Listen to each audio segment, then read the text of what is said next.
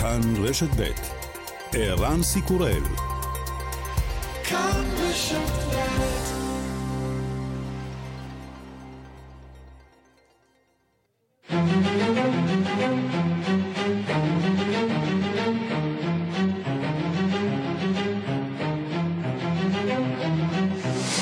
השעה הבינלאומית 24 באפריל 2022 והיום בעולם, בחירות בצרפת. Majorité silencieuse décide de sortir de son silence en votant, elle triomphera. Alors rien n'est joué. Allez convaincre. Et le 24 avril sera le début d'une nouvelle époque exigeante de combat, de bienveillance et d'ambition pour la France et pour l'Europe. Mais nous le ferons ensemble חבריי, אם הרוב הדומם יחליט לצאת משתיקתו בהצבעה, הוא ינצח, אומרת לפן. אי אפשר לקחת שום דבר כמובן מאליו, אומר מקרו. החל מ-24 באפריל יהיה זה תחילתו של עידן מאתגר חדש של קרבות, נדיבות ושאפתנות לצרפת ולאירופה.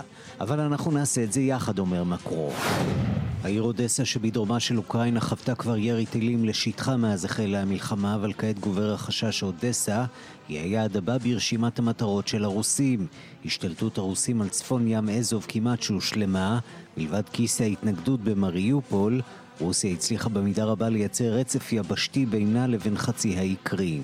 אך האם מתכננת רוסיה ללכת עוד מערבה ולבודד את אוקראינה לחלוטין מהים השחור? שמונה בני אדם נהרגו אתמול בירי טילים על בנייני מגורים בעיר, בין ההרוגים גם אם ותינוק. התושבים סיפרו על רגעים של חרדה. Выбило все окна у нас в моей квартире, в квартире моих родителей. и сразу запахло дымом у нас очень сильно. Мы собрали все, что могли, и побежали, побежали с 12 этажа. היה פיצוץ חזק מאוד ממש מעלינו, מספר ניקיטה. כל החלונות בדירה נשברו, חשתי בעשן חזק מאוד, אספנו מה שיכולנו ורצנו ברגל מהקומה ה-12. נשיא אוקראינה וולודמיר זלנסקי גינה את התקיפה, כמו גם את כוונת הרוסים לערוך משאל עם בחרסון על עצמאות החבל שממערב לחצי האי קרים.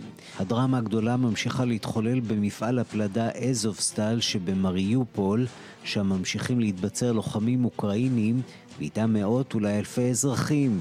נשיא אוקראינה זלנסקי איים אתמול שאם רוסיה תפגע באותם לוחמים ואזרחים, המשא ומתן עימה יופסק. Російська держава стала терористом.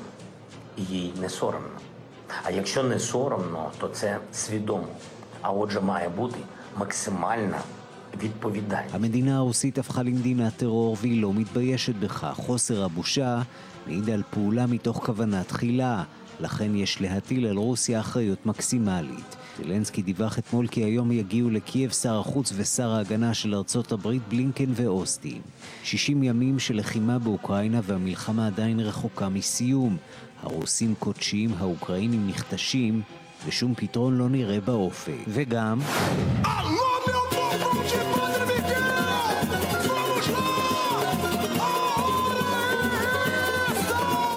דעיכת הקורונה, הקרנבל בריו חוזר, ואיתו הגעגועים ל-700 אלף איש שאינם עוד.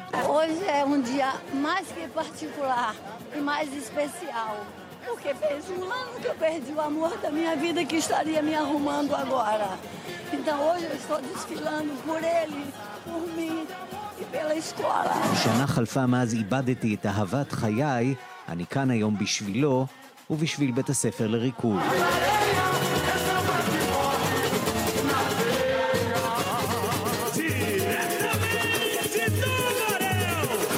השעה הבינלאומית שעורך זאב שניידר, מפיקה אורית שולץ, בביצוע הטכני חיים זקן ושמעון דוקרקר. אני רנסי קורל, אנחנו מתחילים.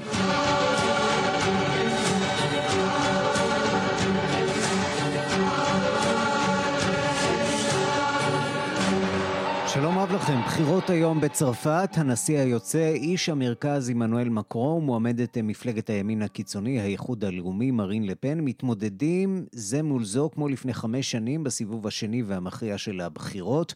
הסקרים מצביעים על יתרון של כעשרה אחוזים לפחות למקרו, אבל מדווח כתבנו בפריז גדעון קוץ, מאז מלחמת העולם השנייה לא היו צפויים קרוב למחצית מהצרפתים להצביע עבור מועמד המזוהה עם הימין הקיצוני. האם זה יקרה היום? הנה הדיווח.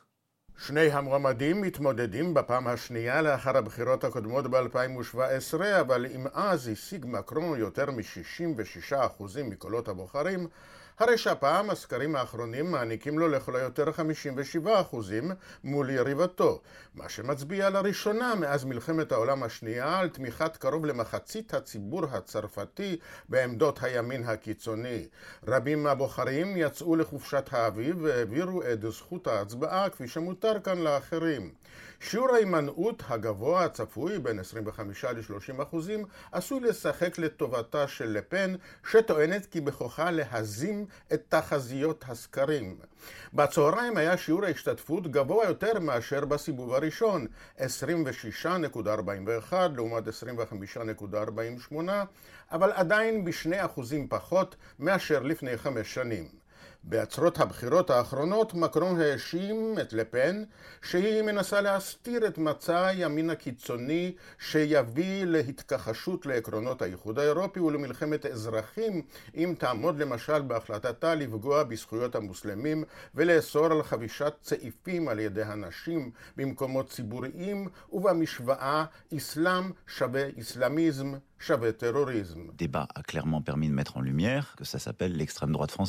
on a quelqu'un qui vous explique que islam égale islamisme égale terrorisme égale problème, parce que c'est exactement ce לדבריו היא מרמה את מיליוני מצביעיה כשהיא מבטיחה להגביר את כוח הקנייה שלהם באמצעות הפחתת מיסים דרסטית. לפן מאשימה מצידה את מקרון בהטלת פחד על הציבור תוך ניצול המלחמה באוקראינה ומגפת הקורונה. היא דוחה את הגדרתה כימין קיצוני והשתדלה בסוף המרוץ גם לסייג את עמדותיה האנטי-מוסלמיות ואפילו להתיר את הצעיף למוסלמיות קשישות.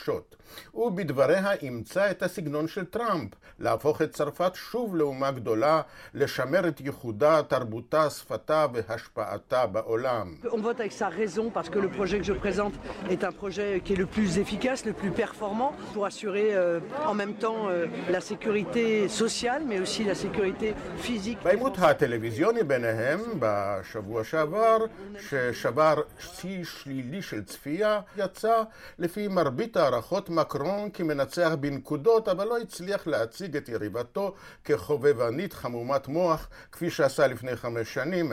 בניגוד לעימות הקודם, היה הפעם מקרון זה שתקף את יריבתו וטען בין היתר שהיא תלויה כספית בקרמלין ופוטין הוא הבנקאי שלה, בגלל חוב של תשעה מיליון אירו של הלוואה שלקחה מבנק ממלכתי רוסי במערכת הבחירות הקודמת ולא החזירה מאז. מקרון ומנהיגים פוליטיים רבים, בתוכם הנשיאים לשעבר, סרקוזי מימין והולנד משמאל, קראו לחזית רפובליקנית של תמיכה בו, והערכה הכללית היא שהבוחרים יצביעו הפעם נגד אחד המועמדים יותר מאשר בעד יריבו. כמו יאניס מוחמד ממוצא צפון אפריקני.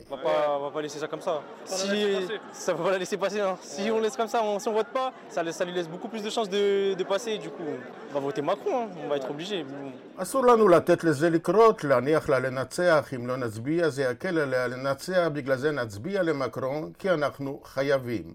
או וירג'יני גרים, מורה בחינוך המיוחד. Alors, de un, la sincérité, et puis le fait qu'on n'ait jamais essayé euh, Marine Le Pen, je vais pas le cacher.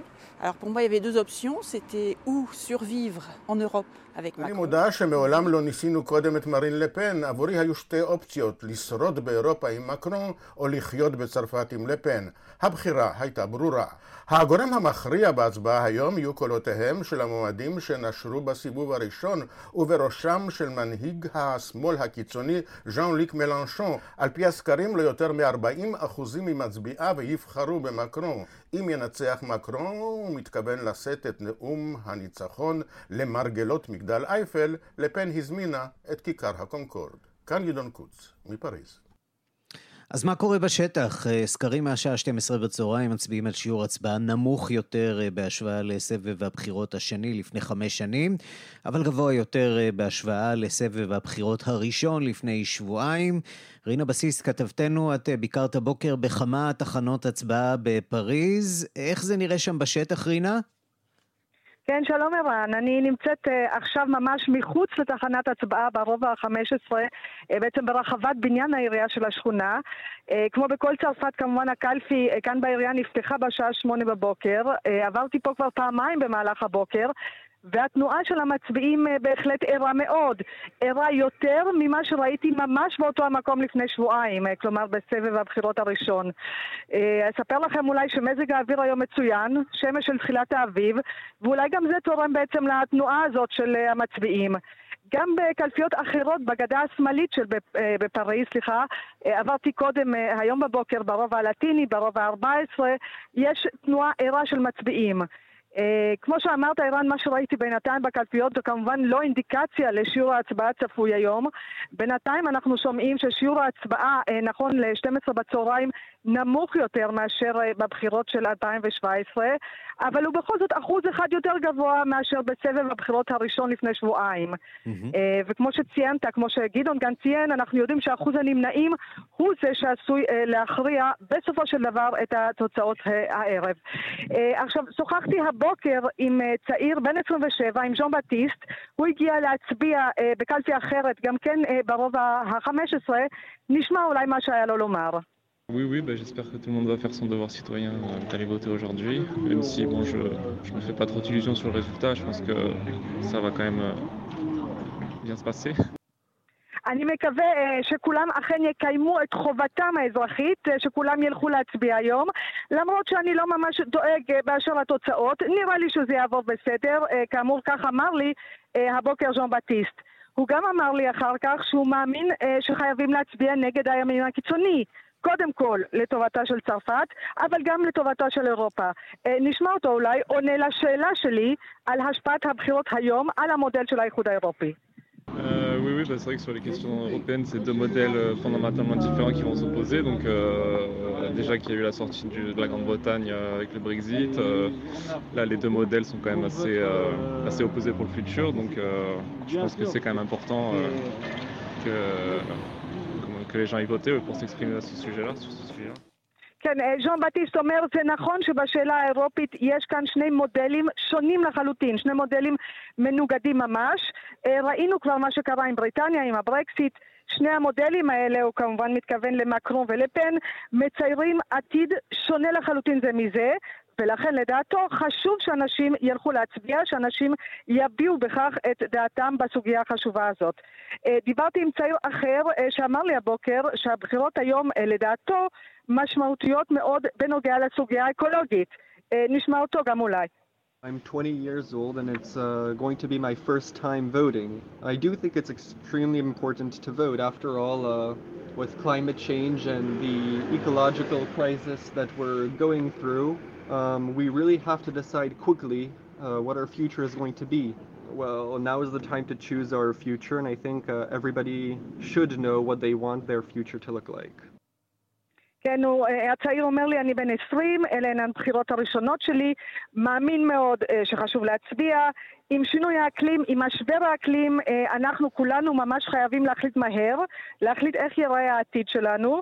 זה הרגע לבחור את העתיד שלנו, ואני חושב שכולם חייבים להחליט איך הם, איך כל אחד מהם רוצה שהעתיד שלנו אה, ייראה, כך אומר לי הצעיר. אה, ערן, אולי עוד נקודה אחת אה, לסיום, אה, אה, בעצם עבור כל אלה שמתגוררים באזור פריז, אתמול התחילה חופשת פסחא, חופשה של שבועיים. Mm-hmm. הרבה מאוד אנשים אה, פשוט עזבו את העיר. אה, עכשיו, אה, שלא כמו בישראל, בצרפת יש בעצם שיטה שמאפשרת אה, לאדם, למי שיש לו זכות בחירה כמובן, להאציל את זכות הבחירה שלו לאדם אחר שעליו הוא סומך. Uh, עכשיו, בכל הקלפיות שבהן ביקרתי במהלך הבוקר, אמרו לי בעצם את אותו הדבר. הם לא זוכרים בחירות שבהן היו כל כך הרבה אנשים שהעבירו את זכות הבחירה שלהם uh, לאדם אחר. Uh, או במילים אחרות, הרבה מאוד אנשים עשו מראש, כי צריך לעשות את זה כמה, כמובן מראש, את המהלך הפרוצדורלי הזה, uh, uh, כדי שהקול שלהם לא ילך לאיבוד, וכך למרות שהם לא נמצאים היום בבית, ליד תחנת ההצבעה הרשמית שלהם, מישהו מצביע במקומם. כן, זה מעניין, כי אנחנו uh, כנראה עוברים למין עידן כזה שבו uh, הכל עושים בשלט uh, רחוק, אולי דרך שליחים או דרך האינטרנט. ראינו את זה גם בהצבעות בארצות הברית בעיצומו של משבר הקורונה. המציאות הזאת כנראה משתנה וזה מחלחל גם למהלכים הדמוקרטיים ולשיטות הבחירה. כבר לא מגיעים פיזית, אלא שולחים uh, שליחים, אולי בהמשך גם uh, יעבירו מסרים באמצעים, באמצעות uh, דרכים אלקטרוניות כאלה ואחרות. רינה בסיסט אה, מהקלפי בפריז, תודה רבה לך. תודה רבה, יואן. ושלום לדוקטור עמנואל נבון. שלום רב. מרצה ליחסים בינלאומיים באוניברסיטת תל אביב, מומחה לצרפת. הסיפור הזה נראה סגור כבר? אפשר להגיד שמקרו יהיה הנשיא הבא של צרפת? לפי כל הסקרים התשובה היא כן. השאלה יותר באיזה הפחש. הרי לפני חמש שנים אה, הוא ניצח את אה, מרין לפן אה, בהפרש מאוד גדול, שני שליש מול שליש.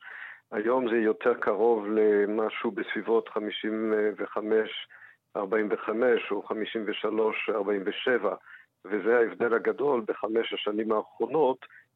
לפן בעצם הצליחה באמת להגדיל באופן מאוד משמעותי את נתח המצביעים לטובתה לעומת מקרון. אלה בחירות קצת אה, מוזרות, אם אנחנו מורגלים בדרך כלל בבחירות שבהן יש אה, מאבק של ימין מרכז מול שמאל מרכז, כאן יש לנו אה, בחירה בין מרכז לבין ימין קיצוני, וזה אומר שהרבה מאוד אנשים אה, נופלים שם אה, בין הכיסאות ולא רואים את עצמם לא אה, עם המועמד הזה ולא עם המועמדת הזאת, נכון?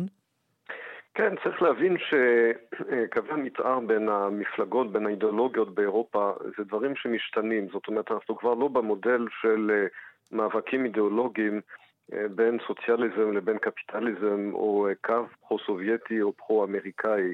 היום זה יותר נושאים של האם אתה בעד או נגד האיחוד האירופאי, מה בנוגע לאיכות הסביבה, מה בנוגע לסכסוכים הבינלאומיים, במיוחד המלחמה באוקראינה. ופה יש כאן, הייתי אומר, איזשהו בלבול בין הקווים המדיניים והכלכליים. למשל, בתחום הכלכלי, אה, לפן היא שמאל בעצם, זאת אומרת המצע הכלכלי שלה הוא אה, דומה מאוד למצע הכלכלי של, ה, של מפלגות השמאל, בעוד ומקרו שהוא איש מרכז, אבל בתחום הכלכלי, הכל, אה, במצע הכלכלית הוא ימין, הרי שר האוצר שלו בחמש השנים האחרונות היה איש ימין מובהק מהמפלגה הרפובליקנית. אם כך, ו... לכאורה היינו צריכים לצפות שתומכיו של ז'אן לוק מלנשון, איש השמאל, יתמכו דווקא במרין לפן. זה לא קורה מטבע הדברים, כיוון שיש יש אה, עוד כמה דברים חוץ מכלכלה. בדיוק, זאת אומרת, וכאן השאלה הגדולה היא איזה אחוז של מצביעי מלושו ילכו ללופן. זאת אומרת שנכון שרוב המצביעים של מלושו לא שותפים בדרך כלל לתפיסות הלאומיות של לופן, אבל בתחום הכלכלי קשה למצוא את ההבדלים בין לפן לבין אה, מלושו, ולכן הוא כן, היא כן תקבל אחוז מאוד גדול של מצביעים מלושו, שהם אה, בחלק גדול מהם מעמד של פועלים, של הצווארון הכחול, ואני גם מזכיר שמבחינה היסטורית, המפלגה הקומוניסטית הצרפתית, שבעצם מלושו ירש אותה במידה מסוימת אצלת המצביעים, העמדות שלה בתחום של ההגירה היו דווקא מאוד לאומיות. בשנות ה-80 המפלגה הקומוניסטית הצרפתית התנגדה להגירה. זאת אומרת שכאן בעצם לפן תקבל חלק גדול מהמצביעים של, של מלושו, של השמאל הקיצוני. עכשיו, אנחנו רואים פה אה, מערכת בחירות יחסית מנומנמת בהשוואה למערכות אה, בחירות אה, קודמות אה, שראינו. למה זה קורה? אה, יכול להיות שהעם הצרפתי בסך הכל אה, אולי לא מרוצה מהמנהיגים שלו, כי, כי, כי אף עם לא מרוצה כנראה מהמנהיגים שלו. אה, בעת הזאת, אבל אה, חושבים שמקרון בסך הכל עשה עבודה סבירה בהתחשב בקלפים אה, שהוגשו לו, ואם נשווה את המצב של צרפת של היום למצבה לפני חמש שנים, גם מבחינת הביטחון האישי וגם מבחינת מצב הכלכלה, בסך הכל מקרו כנראה הצליח לייצב את המצב. כן, צריך להגיד באופן אובייקטיבית, הניהול שלו היה אה, יותר מסביר, היה ניהול יעיל בתחום הכלכלי. אמרתי מקודם שהוא אה, במקור הוא בנקאי ושהוא בעצם ניהל מדיניות כלכלית אה, ימנית בעצם, או מרכז ימין, זאת אומרת הוא, הוא קידם רפורמות כלכליות ש... קודמיו הימנים לא קידמו מבחינת ליברליזציה של השוק עד כמה באמת הוא הצליח לבצע את התהליכים האלה של הליברליזציה של שוק העבודה, שינויים בשוק העבודה?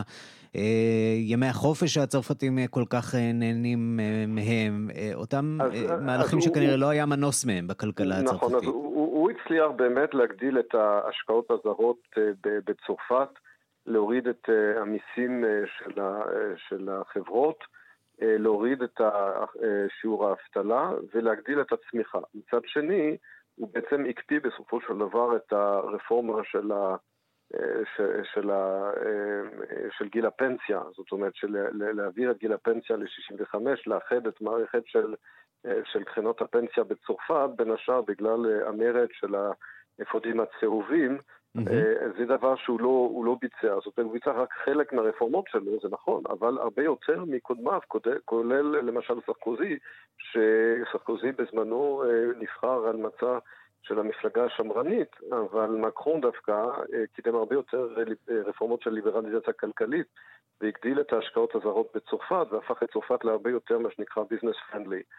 ולכן, באותה סיבה, אין לו את התמיכה בעצם של המצביעים, של, של רוב המצביעים של מלנשון, וכמובן של אלו שהולכים ללפן, משום שהוא נתפס כנשיא של האליטות, של העשירים, של אלו שנהנים מהגלובליזציה.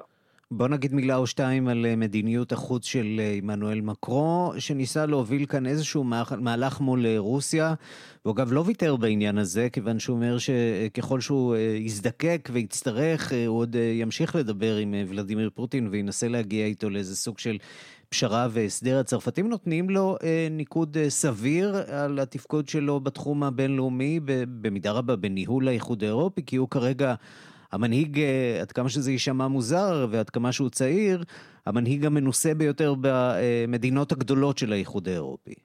נכון, משום שבאמת הוא, ה... הוא גם הצעיר ביותר, אבל יש לו הרבה יותר ניסיון מ...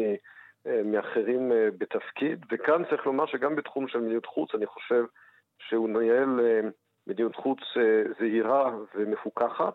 אבל מצד שני, בנושא של רוסיה ושל פוטין, אה, הוא פשוט אה, נכשל. זאת אומרת, הוא נכשל בלשכנע את פוטין אה, בעצם להתחבר לאירופה ולא להיות לעומתי לאירופה. וכאן אני חושב שהוא הפנים את הטעות שלו, משום שבסופו של דבר צריך להבין שמבחינת פוטין, פוטין מנסה לפרק את האיחוד האירופי, לפרק את נאט"ו.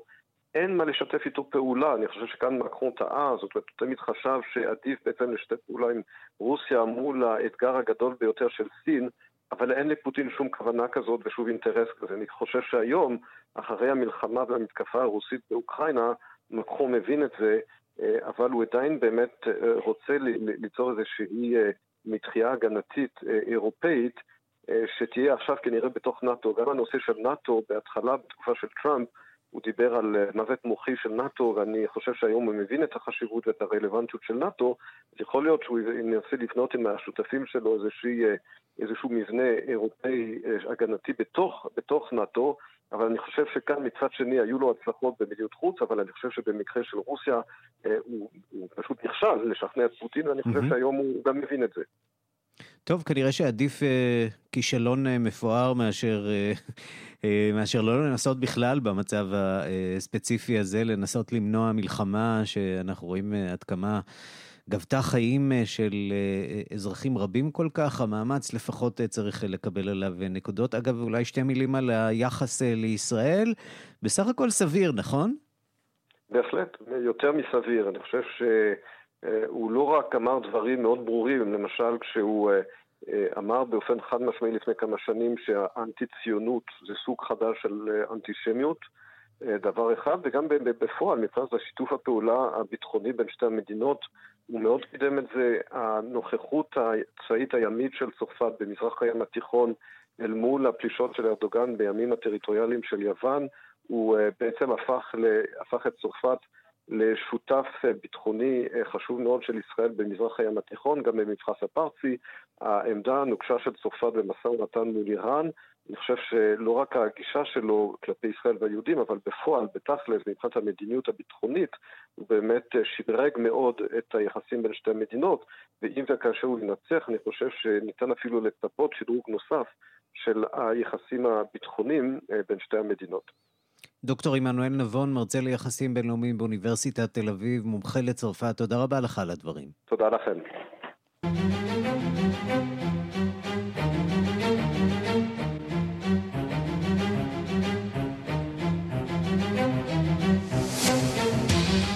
אוקראינה עכשיו, בצל חג הפסחה העצוב אותו מציינים היום באוקראינה, יגיעו יום שר החוץ ושר ההגנה האמריקנים לקייב, הם ייפגשו עם הנשיא זלנסקי. אתמול נרשמו עוד עשרות הרוגים בהפצצות הרוסיות במזרח אוקראינה, בהם תינוקת בת שלושה חודשים ואימה.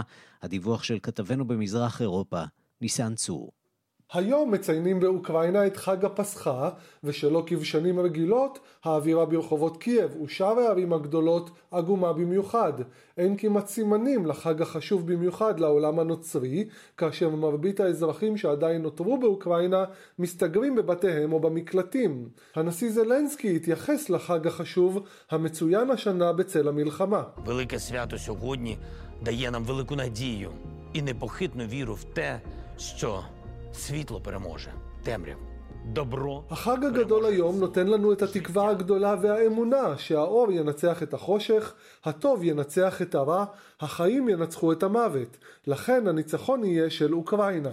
ולראשונה מאז פרוץ המלחמה, בכירים בממשל האמריקני יגיעו היום לקייב ויפגשו את הנשיא זלנסקי. שר החוץ אנטוני בלינקן ושר ההגנה לויד אוסטין יגיעו היום לבירת אוקראינה ויפגשו עם זלנסקי כדי לדון בדרכים להמשך הסיוע האמריקני לאוקראינה.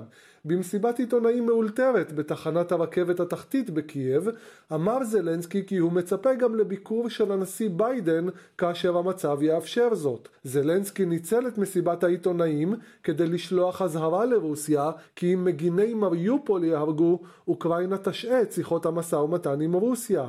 זלנסקי גם פרסם הלילה סרטון, ובו טען כי ישנן עדויות לכך שחיילי צבא רוסיה הרגו אזרחים רבים במריופול וניסו להסתיר זאת. הוא הוסיף גם כי רוסיה מפעילה מחנות סינון לאזרחים שנמלטו מאזורי הקרבות ושולחת אותם לרוסיה.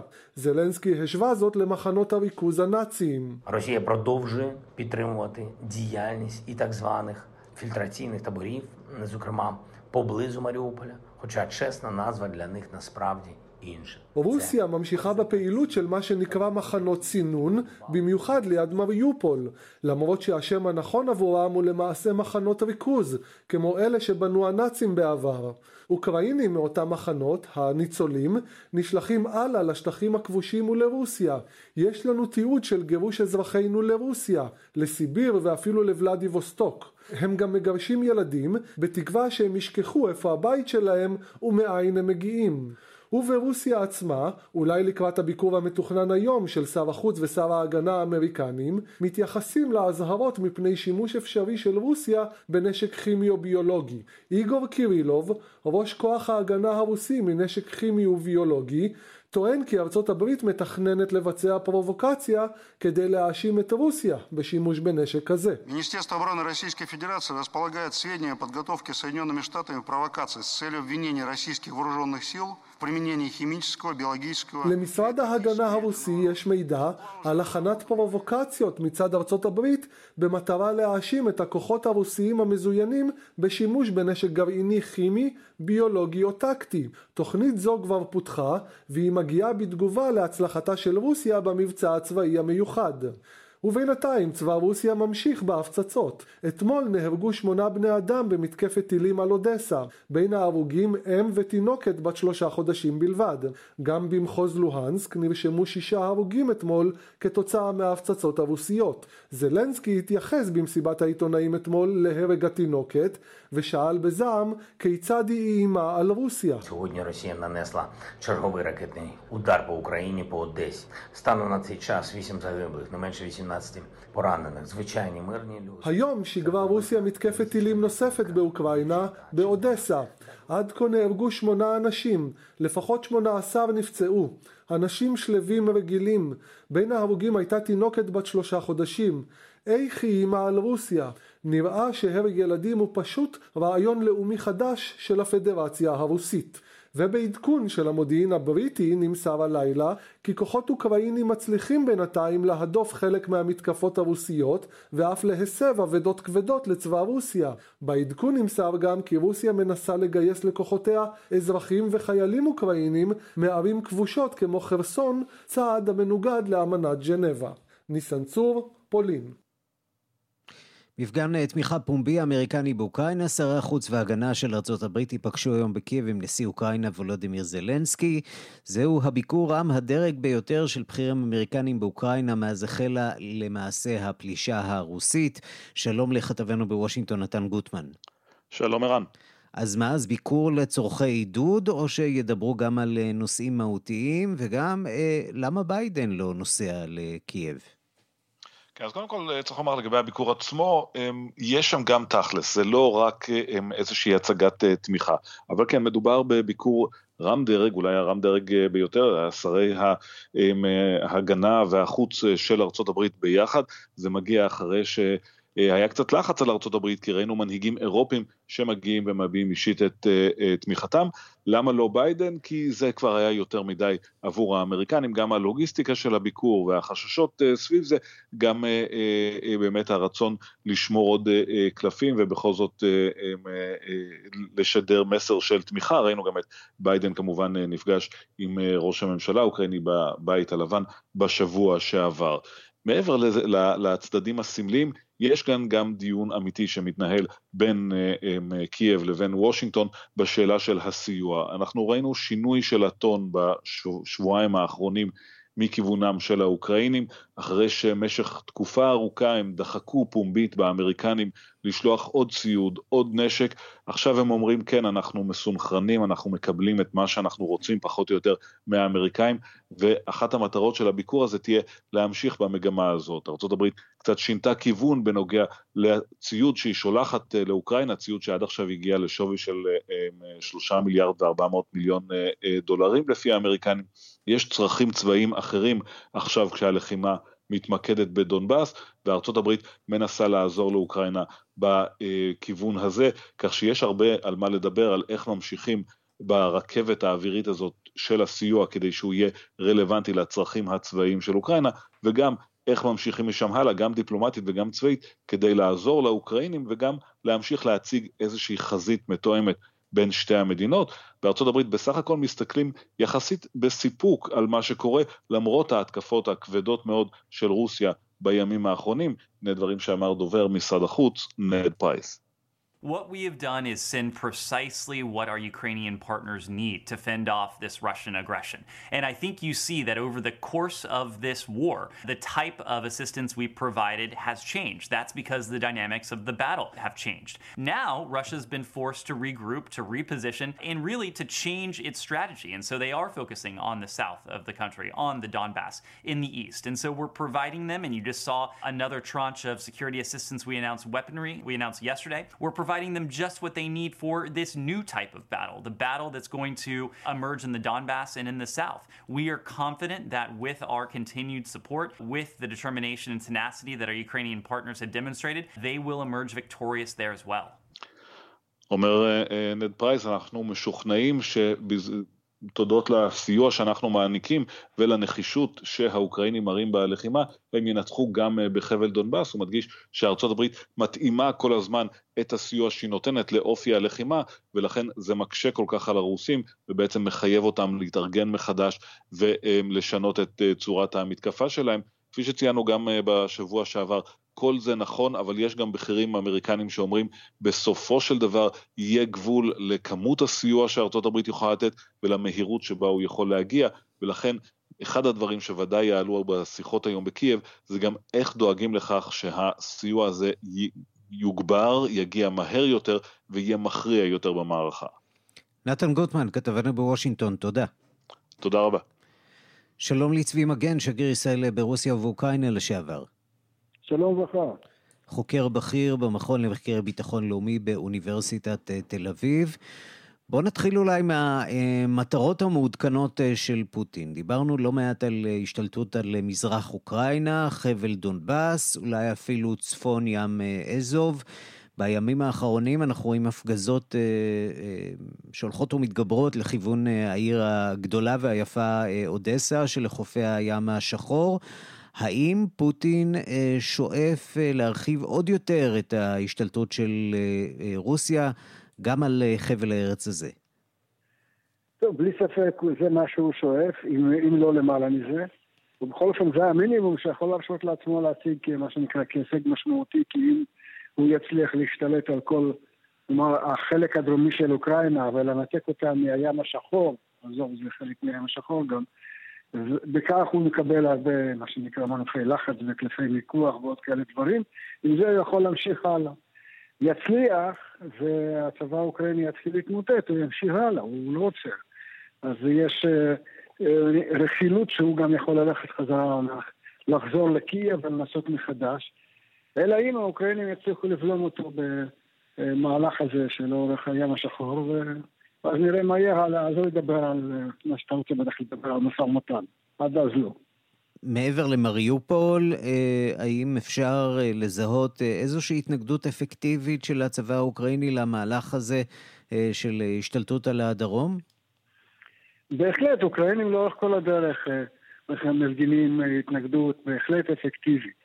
הבעיה שהפעם הרוסים נחושים לא בשיטות של מה שנקרא הסתערות רבתי, אלא בשיטות של עקב בצד אגודל עם הרבה מאוד מערכות אש שמופעלות שם כדי להתקדם לאט לאט, והם עכשיו אימצו תפיסה שלזמן אין משמעות.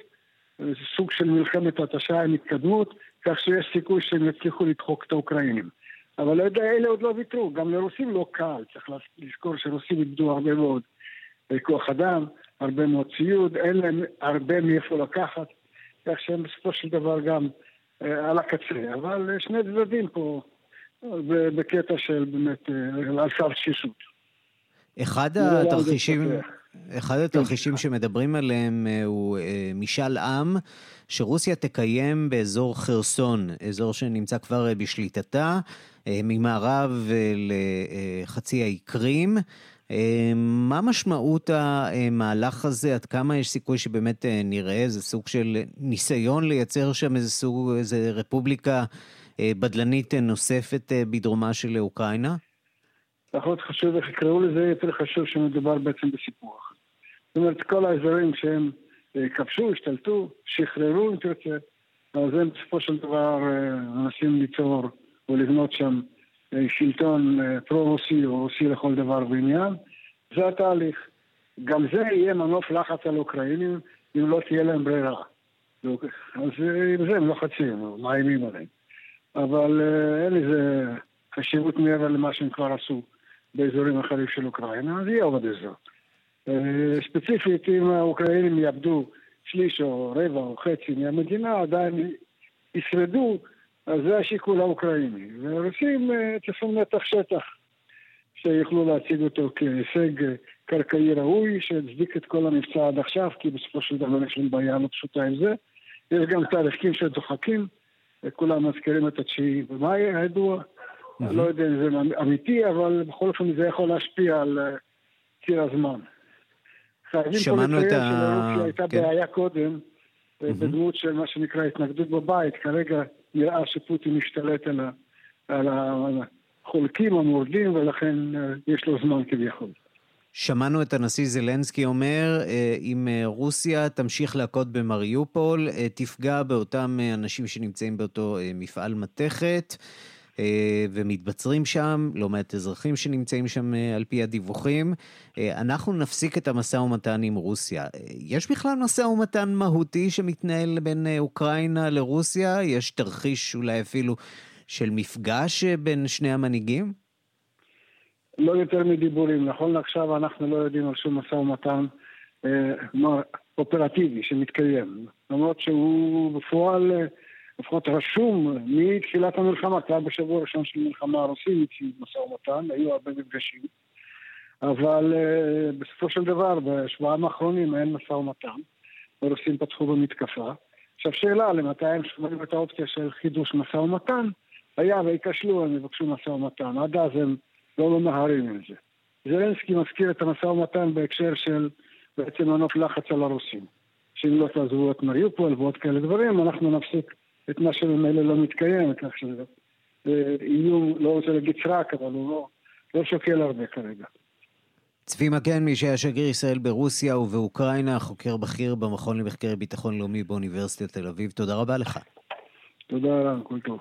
השעה הבינלאומית, אנחנו לעניין הבא. מה קורה בפלורידה? הוויכוח סביב הנחלת חינוך להט"בי במדינה מגיע לעימות בין המושל והמחוקקים לענקית הבידור דיסני, שפארק השעשועים המפורסם שלה, דיסני וורלד, הוא אתר התיירות מספר אחת במדינה, אבל גם uh, עושה הצהרות uh, מספר אחת לשלטון הרפובליקני, סקירת המשבר עד עכשיו וההתפתחויות האחרונות, עוקב מאמריקה, יגאל רביד. חצי שנה לבחירות האמצע בארצות הברית, אבל ייתכן מאוד שמושל פלורידה רון דה סנטיס מכוון לא רק לשם, אלא לבחירות לנשיאות בשנת 2024. הוא היחיד שנראה כרגע כמי שמסוגל לתת fight במפלגה הרפובליקנית לנשיא לשעבר דונלד טראמפ. דה סנטיס מחמם מנועים במדינת השמש והוא עושה את זה במדיניות שמאתגרת, היכן שניתן, את הממשל המרכזי הדמוקרטי בוושינגטון. למשל, במדיניות העצמאית בסוגיות הקשורות לקורונה, אבל גם בסוגיות פוליטיות חברתיות באמריקה כולה, כמו שאלות ערכי המשפחה, לחינוך שמרני. מה הוא אומר? אני לא נגד הקהילה הלהט"בית, אבל don't say gay במערכת החינוך. אי אפשר למלא את הראש לילדים קטנים בשאלות מגדר וזהות מינית. מושל פלורידה, רון דה סנטיס. The bill prohibits classroom instruction about sexuality or things like transgender in K through 3 classrooms. And after third grade, those curriculums need to be age appropriate. החוק שקיבל בית המחוקקים אוסר על חינוך לשונות מינית וטרנסג'נדריות ומכיתה ג' צריך להיות מותאם לגילם הרך של התלמידים וגם זה רק בפיקוח ובהסכמת ההורים. חוק Don't Say Gay הופך בימים האחרונים במהירות לסוגיה נפיצה ואז חברת דיסני שמייצגת ערכים ליברליים אבל מאוד משפיעה, צריך לומר, על ילדים בעולם התוכן שלהם, ושמפעילה בין השאר את פארק השעשועים עצום הממדים בפלורידה, יוצאת נגד המושל והחוק החדש.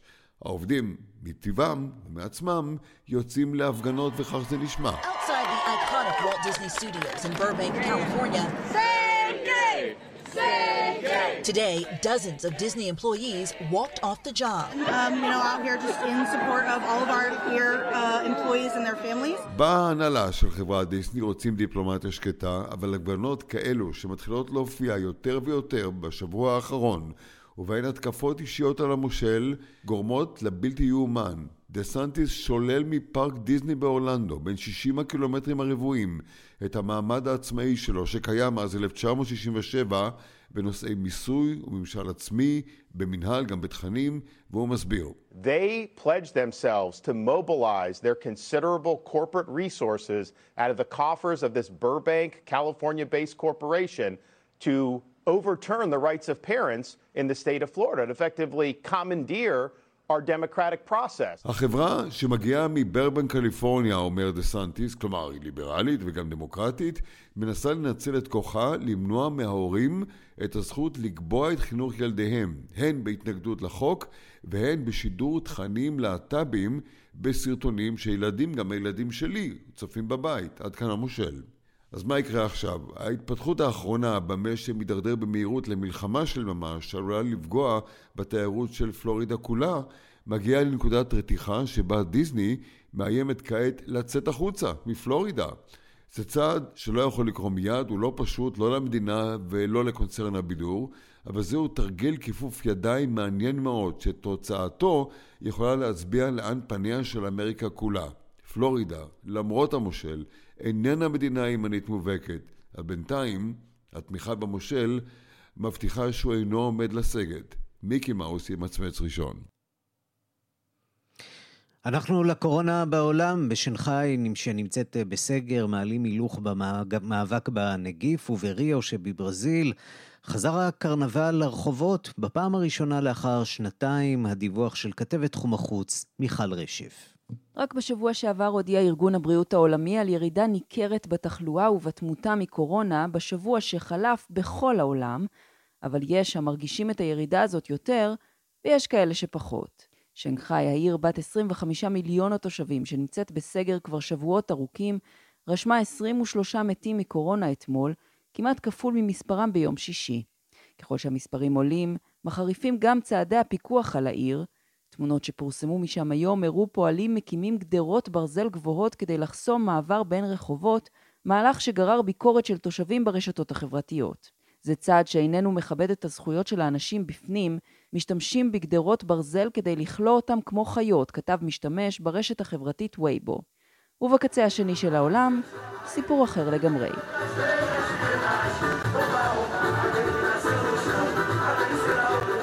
בריו חגגו אתמול את הערב האחרון של תחרות הריקודים בקרנבל המפורסם של ברזיל, הקרנבל נערך לראשונה מאז פרצה מגפת הקורונה.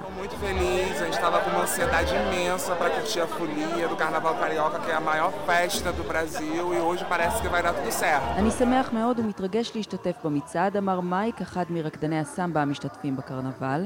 זו המסיבה הגדולה ביותר בברזיל והכל יהיה בסדר היום. האירוע השנתי נדחה מחודש פברואר בגלל עלייה חדה בתחלואה בברזיל בעקבות וריאנט אומיקרון, אולם עם שינוי הגישה לקורונה ברחבי העולם והירידה בתחלואה בברזיל, הוחלט בסופו של דבר לקיים אותו. בימים האחרונים נערכו ברחובות ריו גם מסיבות הרחוב המסורתיות, הבלוקוס, אלה הפכו השנה קטנות יותר, וזאת לאחר שהרשויות לא אישרו מסיבות רחוב גדולות. בין שנגחאי הסגורה לריו הפתוחה יש עוד עולם שלם שמתמודד עם הנגיף, אבל היום, סיום המגפה, נראה קרוב מאי פעם.